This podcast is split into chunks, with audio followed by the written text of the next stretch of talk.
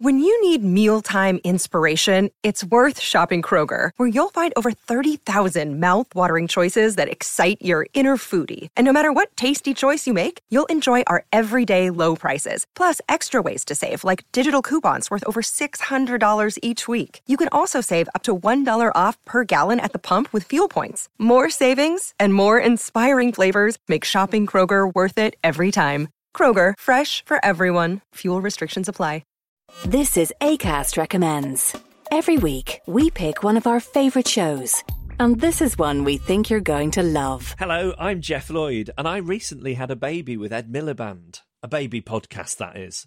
It's a spin off of our show, Reasons to Be Cheerful. It's called Cheerful Book Club, and it's conversations with some of the best writers working in the world today. You'll really enjoy our chats with people like US broadcasting legend Rachel Maddow, literary giant Ian McEwan, and the Big Short and Moneyball author Michael Lewis. Feed your brain with ideas from the Cheerful Book Club. You'll find us on the excellent ACAST app or wherever else you get your podcasts. ACAST is home to the biggest podcasts from Ireland and around the world. Subscribe to this show and hundreds more now via ACAST or wherever you get your podcasts.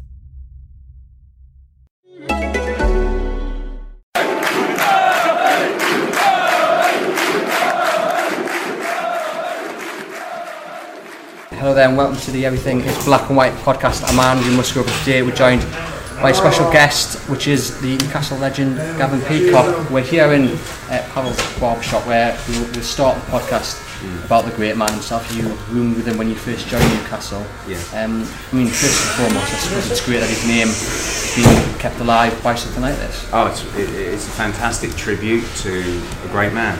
Um, Pavel and I joined the club within days of each other, signed under Jim Smith. Uh, we both were, were staying at the New Kent Hotel in Jesmond, and uh, and so I got to know Pavel quite well. You know, two new boys together. Pavel was just this big, giant, uh, shy guy from the Czech Republic. Um, who'd come over and he was raw as a goalkeeper, had some talent, but he needed, you know, uh, certain things smoothing off in his decision making. But the, the key with Pavel is he was a very humble man and um, and he was willing to learn, and he was instantly likable. He and I roomed together uh, quite a bit in the early days, and so I got to know him, know about his family, know about his background in the Czech Republic, um, and it was so great to see him. Uh, get better and better at Newcastle, become the number one, and then have that great run in, uh, with the entertainers, and, and really win the win the people's hearts here. Um, and so, you know, it was, it was just so tragic when when he did pass away just so suddenly because he was he was a big man. He was so fit, well loved, uh, so fit, and um, and I was being kept in touch with things uh, for a friend Steve Steve Wraith, um, and uh, just very saddened when I heard that he, he passed away. Um, but he was a, a man who gave everything for the club who won the hearts of the fans, and, and, and he loved the club with all of his heart. And in the end, his heart gave gave way too early. But uh, I'm glad to see this place, and I'm sure that the, the fans will always remember him. And it's good to see that it's a it's a lively business which has a has a, a smell of Newcastle about it, and of course Pavel's face on the front. Definitely all the nice memories Yeah, on the wall yeah, as well. great, yeah. I mean, it's it's difficult to. I mean, you yourself were only there a couple of seasons, but you are still held, held in such high regard. I mean, do you take a step back sometimes and, and just think, you know, you're, you're still well known when you come back to Newcastle and you're still in people's hearts? Yeah, it's it's just one of these special clubs. Um, see, I, see, I, my family, uh, my my grandparents, that's my dad's mum and dad are Geordies uh, from South Shields. I'd come here for holidays, um, so I knew about Newcastle from a young age. My first kit was a Newcastle kit, uh, so so I knew about Newcastle uh, tradition. I knew about the club, the size of it. And my granddad would tell me stories about when he would go down as a kid, and um, and then when I came here, um, my granddad said to me, he said, you know, the fans here, he said, they're special. He said, if they see that you will sweat blood for their team, he said, they'll forgive you lots of mistakes you'll make.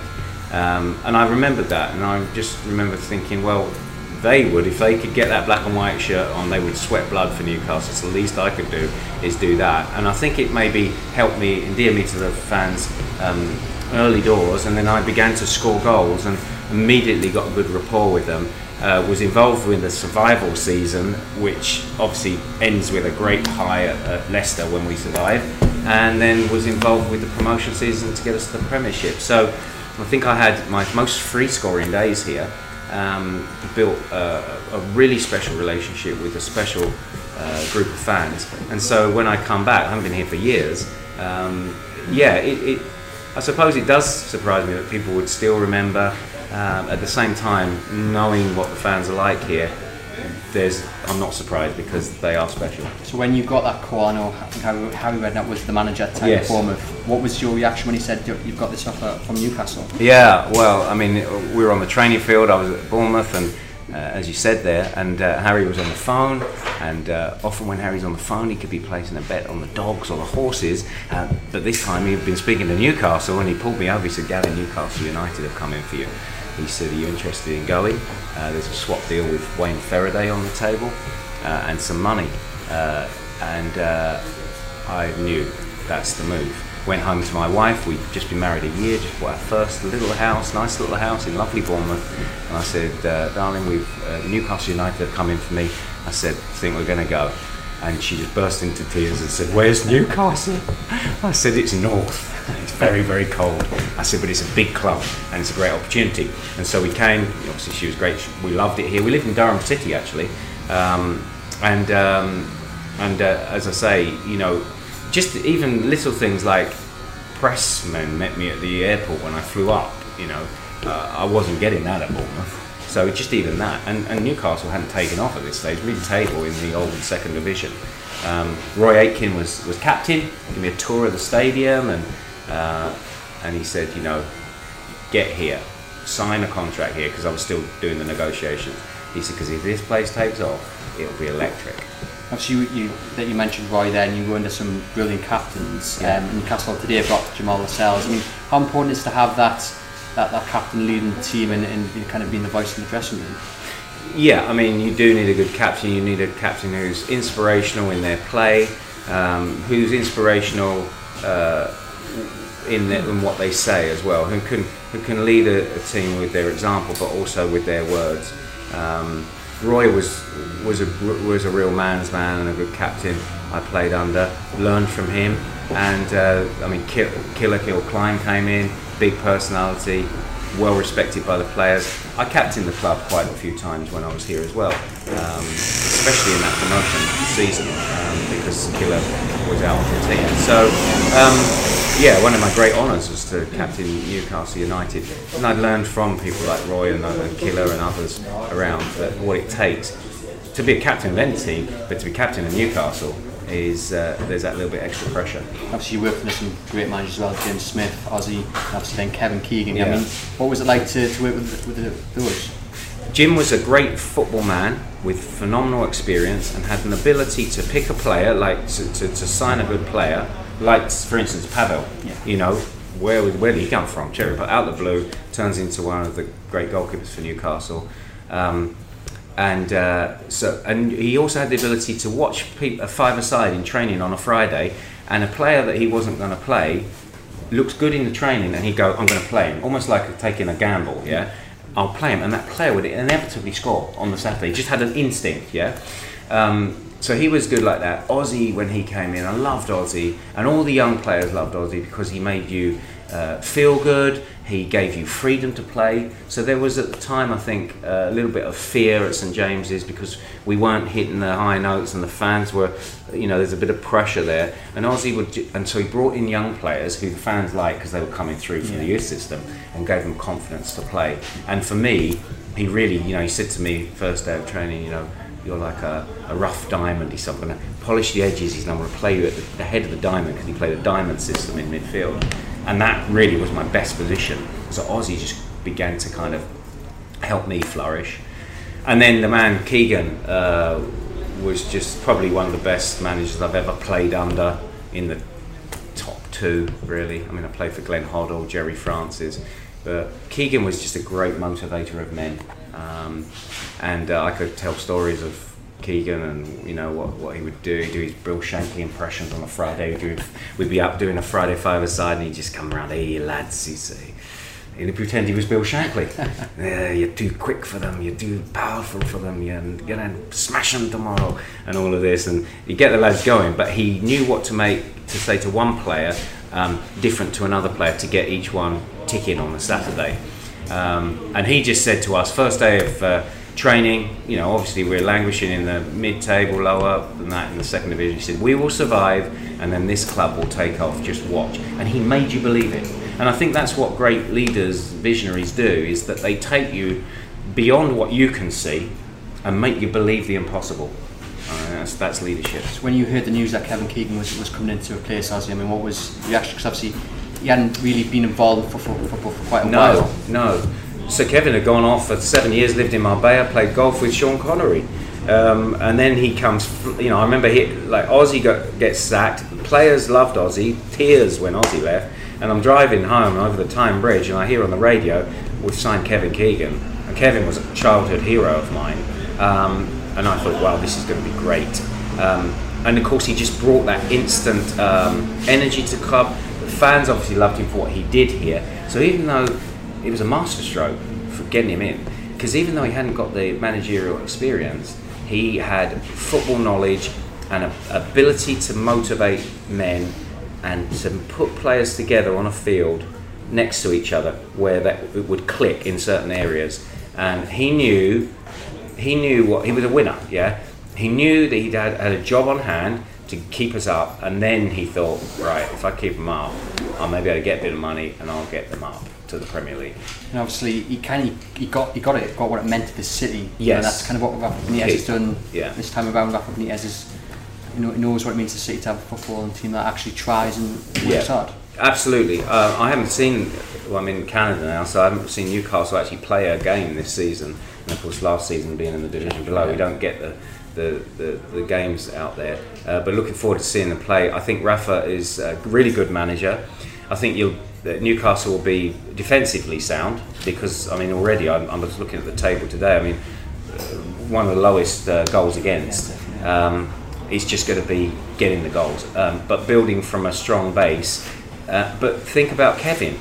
Kevin's an attacking uh, manager, but Kevin Keegan on our promotion season, his first signings that promotion season were defensive players. Uh, Venison, Beresford, Bracewell, holding midfielder. So he, he said to me, he said, I want to get a platform right so that the good attacking players like yourself can go on.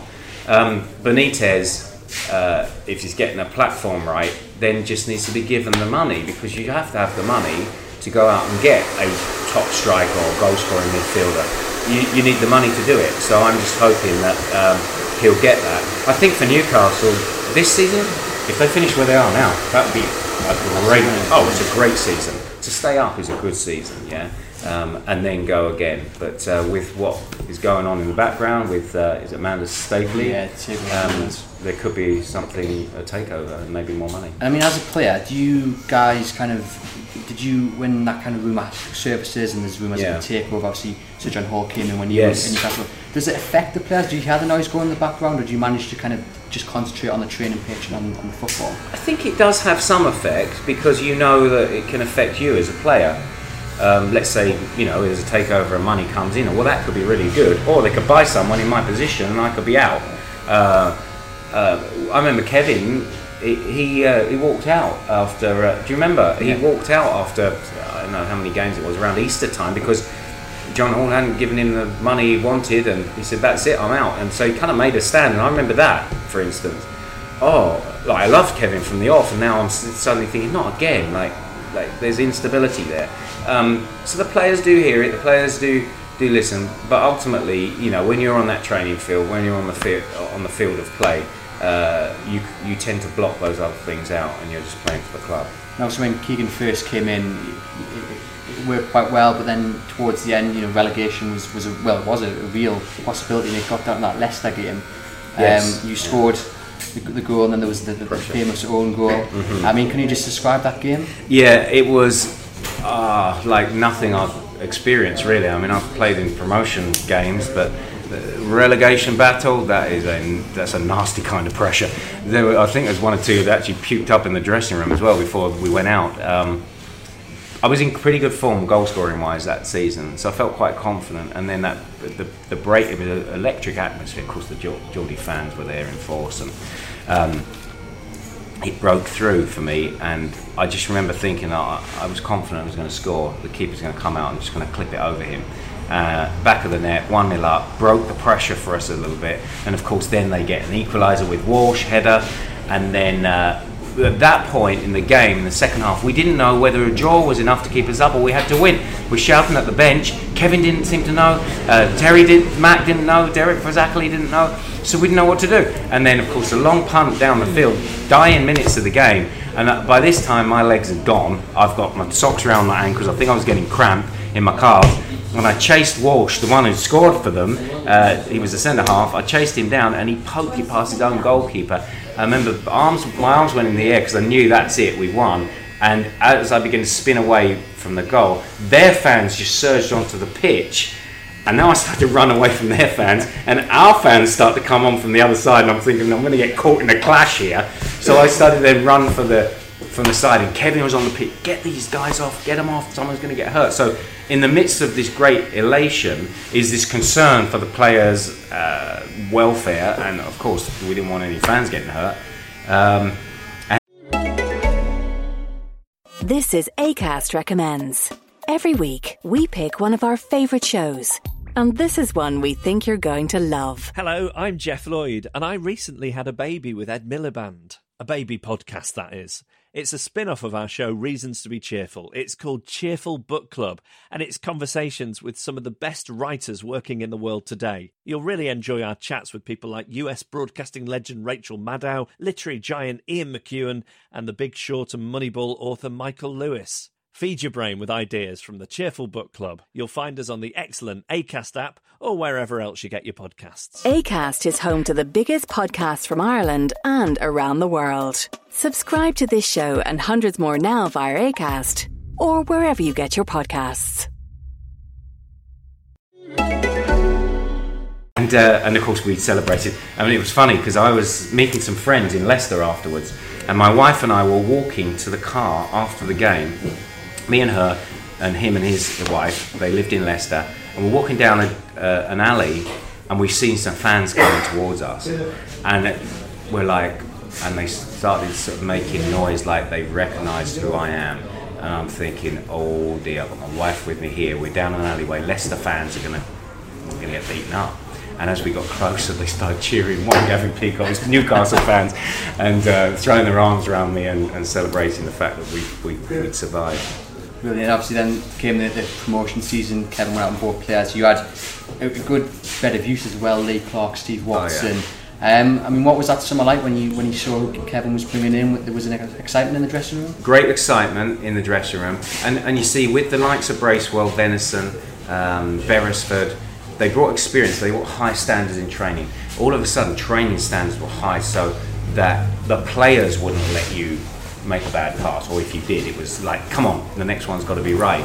So what you have is better players bring good players up to a better level. Um, Lee Clark, another year under his belt, really flying. Love playing with Lee, one of the best all-round footballers I've played with. Howie really starting to bed in as a good centre back. Tomo in the, in the in the wings there, and so we've got the good local lads there. We've got me and Kelly, Dave Kelly, a bit of continuity there from you know that that, rele- uh, that relegation battle to the to the new days, and then the new boys coming in. Add Rob Lee into the mix then, who was going to become one of the all-time great Newcastle players, um, and and Andy Cole coming in, you know, in the latter stages. Uh, it was just a brilliantly brilliantly worked campaign from Kevin, brilliantly timed with his signings. And we played some football that season. I mean, I've, I've not long ago watched some of the football we played, in that season we went up, and it was we were unplayable at times. And I mean, was there an expectation amongst the players that that would happen, the, the style of football, the how well it went that season? I mean, did you guys see that you know forthcoming? Yeah, because it was the way Kevin made us play. Like training was so positive, and you make a mistake, and he just come on, get on with it. Don't worry about it. You you weren't playing with fear, and then you saw the players that were around you. Suddenly, the five sides were pinging like we had this good standard of, of play. So it was, it very much five sides, eight sides, technical work, shooting, finishing. So very very positive stuff. Obviously we did some teamwork, um, but I could see, you could see in training what we would start to produce on the field. Then we start a good start against Southend. Bracewell scored a great goal that day. Um, and we just started winning game after game, and of course, then belief starts growing. then you just can't wait for the next game. And what- we're playing good football. What was it? What was it like with Keegan and Terry? Because it always seems like you always hear stories. It was so much fun. Yeah, I mean, how did they keep the balance between the Yeah, fun and keeping yeah. it serious? That's a good question because that's not always easy, and Kevin did that well. He he had aura about him. You respected him.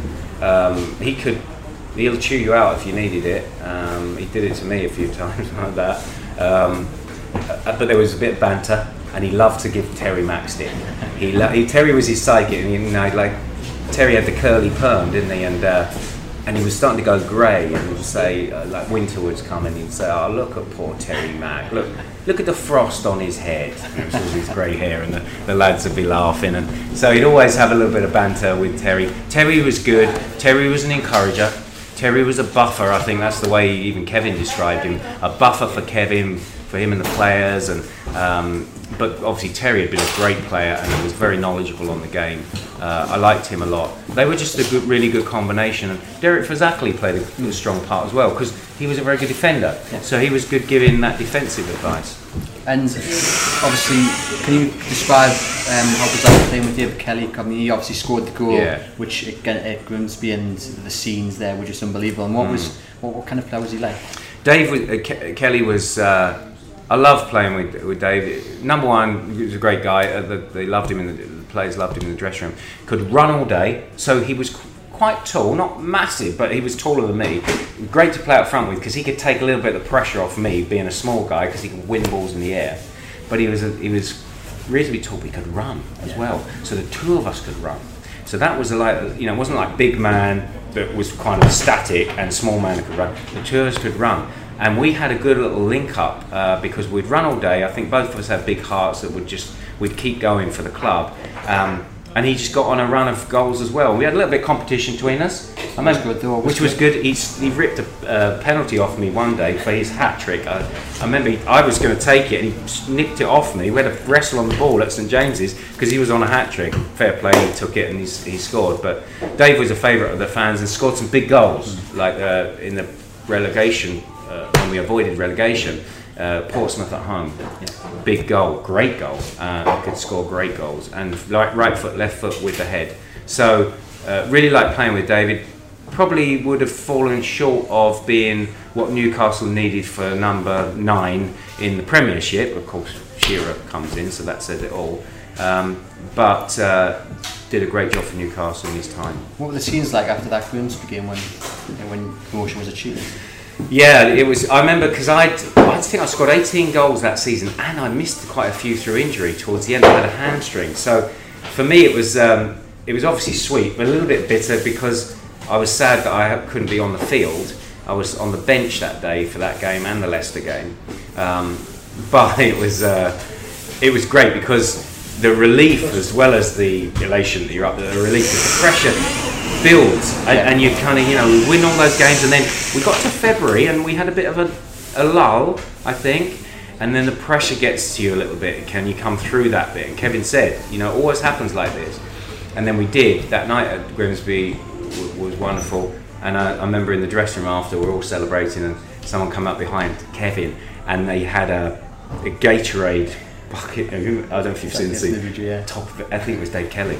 I don't think he was too pleased, even though he was happy we got promotion, full of iced water. And obviously, I mean, you mentioned they were on the bench for the Leicester game, but I mean, what a turnaround from the season before. Yeah. I mean, it was, it was up by six by half time, and Yeah. the scoreboard and the fans on the. It's great scenes. Great scenes, and against Leicester from the Leicester game before, just it was so apt. Um, yeah, wonderful day, and um, the way that we did it in such style. I remember getting on the pitch for a little while there, which was which was good, and then just running around. I remember they played the Queen song "We Are the Champions," and I remember um uh, our, my friend Pavel, um, who'd won the Hearts of the Geordies by then.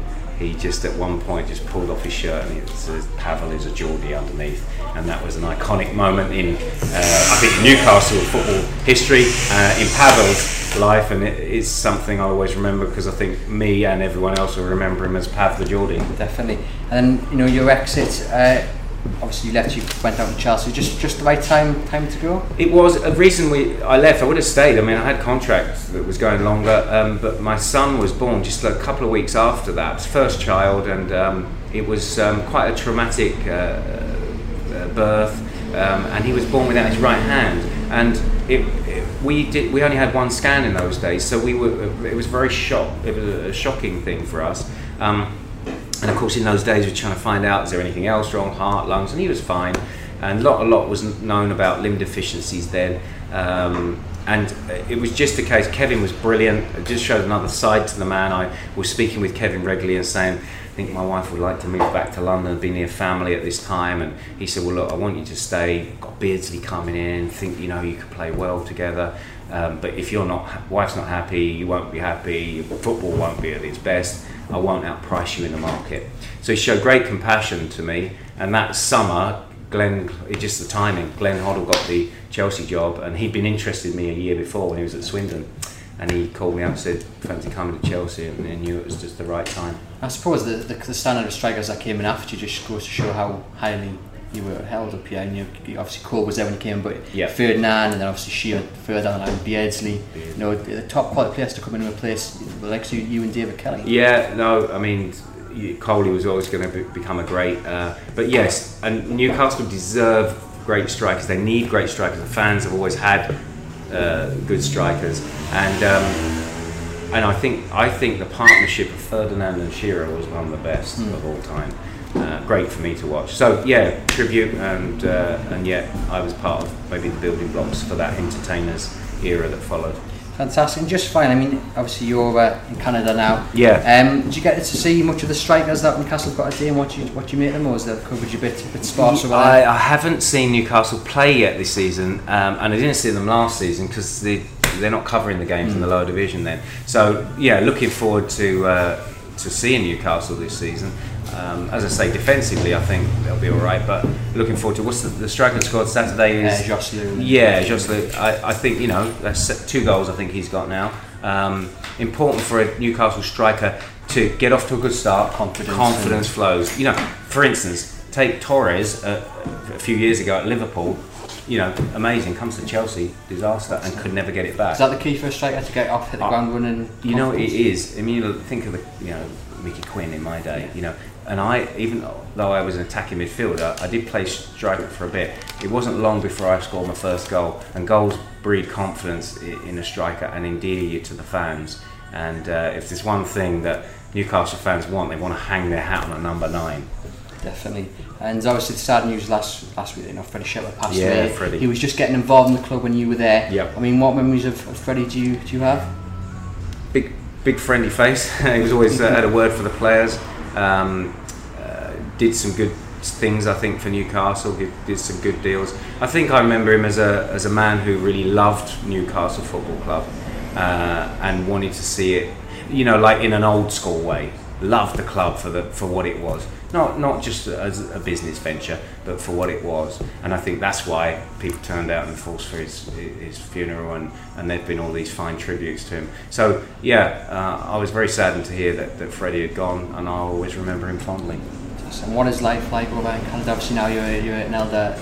Uh, the church. Yeah, church. So what, what's what's life like? Yeah, so I've been a, I was a Christian all my football career, but hadn't really felt a call to ministry until I was working at the BBC uh, around about 2006, and I began to do some studies over here and preach a little bit in the church, and then I said to my wife, I'm going to give up what is the second dream career really, and uh, take some time to prepare for ministry. I did my studies, and we went to Canada to, for some anonymity, really, because my profile was very high on BBC at the time.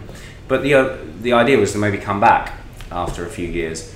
2011, I was looking at coming back, and I got offered a position at a church there, and uh, I've stayed. Jake, who was born here, Jake the Geordie, is married now to a Canadian girl. He's 24, and our daughter Ava just got engaged. So uh, life is, is good there. It's a, it's a great privilege. Um, you know, uh, being a pastor, you're in, you're in people's lives. You're you're, you're t- preaching and teaching the word of God, and you're in you're invited into people's lives at the highest points of their lives. You know, marriages and, and babies being born, and, and at the lowest points with with funerals and, and illness and sickness, and you're walking them through that and pointing them to what the word says about who Jesus Christ is as the as Lord and Savior for who will, will believe in Him. So it's a great great privilege, and uh, I wouldn't give it up. Uh, wouldn't have given it up for anything. And just finding what's it like to be back in Newcastle. I think you're heading up to St James Park in a bit to, see the, the ground. I mean, it must be nice to be back. I'm going to get on that pitch. If I get a chance, I'm going on that pitch, and if someone gives me a ball, I'm going to smash it in the back of the net. Um, no, I just pulling up on the train today. I, you know, I got the goosebumps. Just I saw the stadium, and um, I haven't been here for years, and uh, and so when I go back uh, onto that pitch in a, in a few minutes' time, it'll be a special moment for me. Um, I just uh, it's hard to explain when you've played for Newcastle and you've had a time of, of relative success, and and I think in particular you've had a rapport with the fans because I think there are some players now that play for Newcastle. They may be big money players, and they have a couple of years, and they go. I don't think that they have that same rapport with the fans that we had, or certainly I was able to have in my time here in those special days. Um, and that makes it feel like coming home and makes it feel like family. And I think in the end, really, that, that's what football is about. It's, it's, it's about the players playing for the team that belongs to the fans. And I, I, when I was here, we would do a social event sometimes as Newcastle players, and someone said to me, Gavin, you don't know what it means to us as fans. He says, to watch you guys on, on a Saturday. Some of our lives, they're hard, they're tough. He says, and it, it, it's the pinnacle of our week. It lifts us. He said, people will come in and they'll be out celebrating if Newcastle win. They stay in if they don't, and it has an effect on the on the whole of the city. So um, that's what I got. I think when I was here, I got that, and uh, and so I, I I'll really enjoy this uh, this day that I'm here. Fantastic. We just hope that Mike Ashley will uh, understand that maybe sooner rather than later that, that feel mm. that it means to the yeah, fans. Indeed. But um, thank you very much for joining us. We'll let you get off to uh, uh, put the goal in the back of the net. Thanks. This is ACAST Recommends. Every week, we pick one of our favourite shows. And this is one we think you're going to love. Hello, I'm Geoff Lloyd, and I recently had a baby with Ed Miliband. A baby podcast, that is. It's a spin off of our show, Reasons to Be Cheerful. It's called Cheerful Book Club, and it's conversations with some of the best writers working in the world today. You'll really enjoy our chats with people like US broadcasting legend Rachel Maddow, literary giant Ian McEwan, and the Big Short and Moneyball author Michael Lewis. Feed your brain with ideas from the Cheerful Book Club. You'll find us on the excellent ACAST app or wherever else you get your podcasts. ACAST is home to the biggest podcasts from Ireland and around the world. Subscribe to this show and hundreds more now via ACAST or wherever you get your podcasts.